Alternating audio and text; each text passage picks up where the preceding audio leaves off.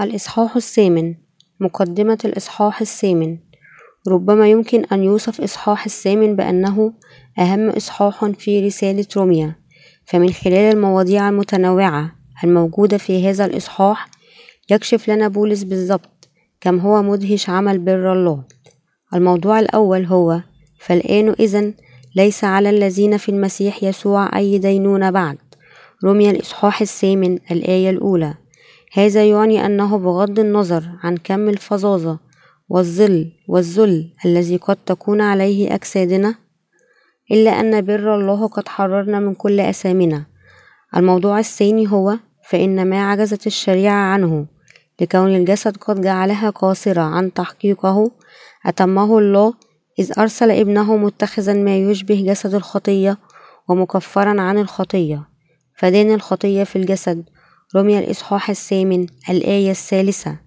هذا يعني أنه بسبب أن الناس لم يتمكنوا من أن يتبعوا الناموس المعطى من قبل الله بجسدهم، فإن يسوع المسيح أخذ كل أثامهم على نفسه بمعموديته وموته على الصليب، وأنقذهم من أثامهم ودينونتهم، وهذا لأن يسوع قد جاء إلى هذه الأرض وأخذ عليه كل خطايا البشرية في الحال بمعموديته من قبل يوحنا، فهو قادر أن يحمل كل آثام العالم على صليبه الذي سيصلب عليه ويقوم من الموت لكي يخلص كل الذين يؤمنون به.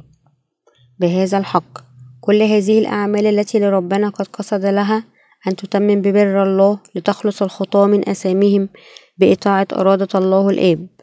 الموضوع الثالث هو: فإن الذين هم بحسب الجسد يهتمون بأمور الجسد، والذين هم بحسب الروح يهتمون بأمور الروح. رومية الإصحاح الثامن الآية الخامسة. هذا يعني أنه حينما نقرر أن نؤمن بالله يجب أن نؤمن به ليس بإتباع أفكارنا الخاصة، لكن بإتباع كلمة الله. الموضوع الرابع هو: وأما أنتم فلستم تحت سلطة الجسد بل تحت سلطة الروح، إذا كان روح الله ساكنا في داخلكم حقا. ولكن إن كان أحد ليس له روح المسيح فهو ليس للمسيح. رومية الإصحاح الثامن الآية السادسة. الآية التاسعة. أولئك الذين يؤمنون ببر الله قد استقبلوا الروح القدس في قلوبهم وأصبحوا أولاد الله. هذا يعني أيضا أنك لا يمكن أن تصبح ابن الله فقط لأنك تحضر الكنيسة باجتهاد. الموضوع الخامس هو: فليس علينا إذن أيها الإخوة أي التزام نحو الجسد لنعيش بحسب الجسد. رومية الإصحاح الثامن الآية الثانية عشر. هذا الموضوع يخبرنا بأن هؤلاء الذين خلصوا من كل أثامهم بالإيمان بإنجيل ربنا الذي قد أكمل بر الله لا يمكن أن يكونوا مديونين إلى جسدهم وعبيدا له.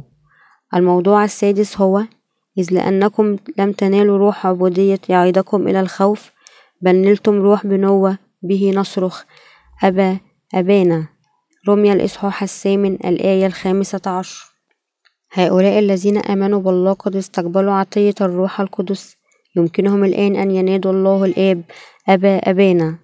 الموضوع السابع هو: فالروح نفسه يشهد مع أرواحنا بأننا أولاد الله، وما دمنا أولادا فنحن أيضا وارثون ورثة الله وشركاء المسيح في الإرث، وإن كنا الآن نشاركه في مقاسات الألم فلأننا سوف نشاركه أيضا في التمتع بالمجد.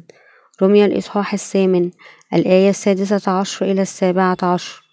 أولئك الذين يؤمنون ببر الله هم الذين قد استقبلوا الروح القدس، وأولئك الذين قد استقبلوا الروح القدس هم الذين سيصبحون مع المسيح وورثة ملكوته السماوي.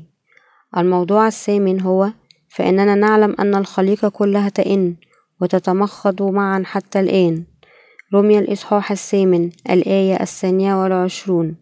هذا يخبرنا بأنه حتى المؤمنين ببر الله يواجهون صعوبات في هذا العالم الأرضي مع كل المخلوقات الأخرى، لكنه يخبرنا أيضا أنه في العالم الآتي لن يكون هناك لا أهات ولا آلام.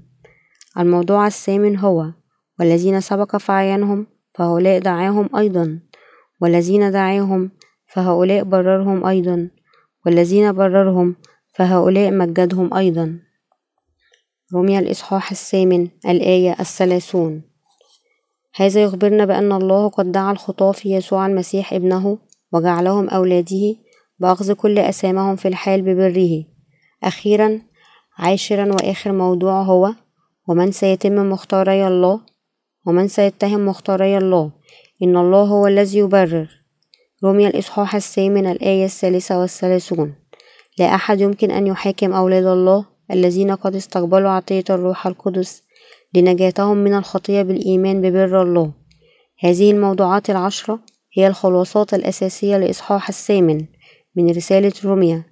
سننتقل الآن لكي نفحصهم بالتفصيل في مناقشتنا الرئيسية.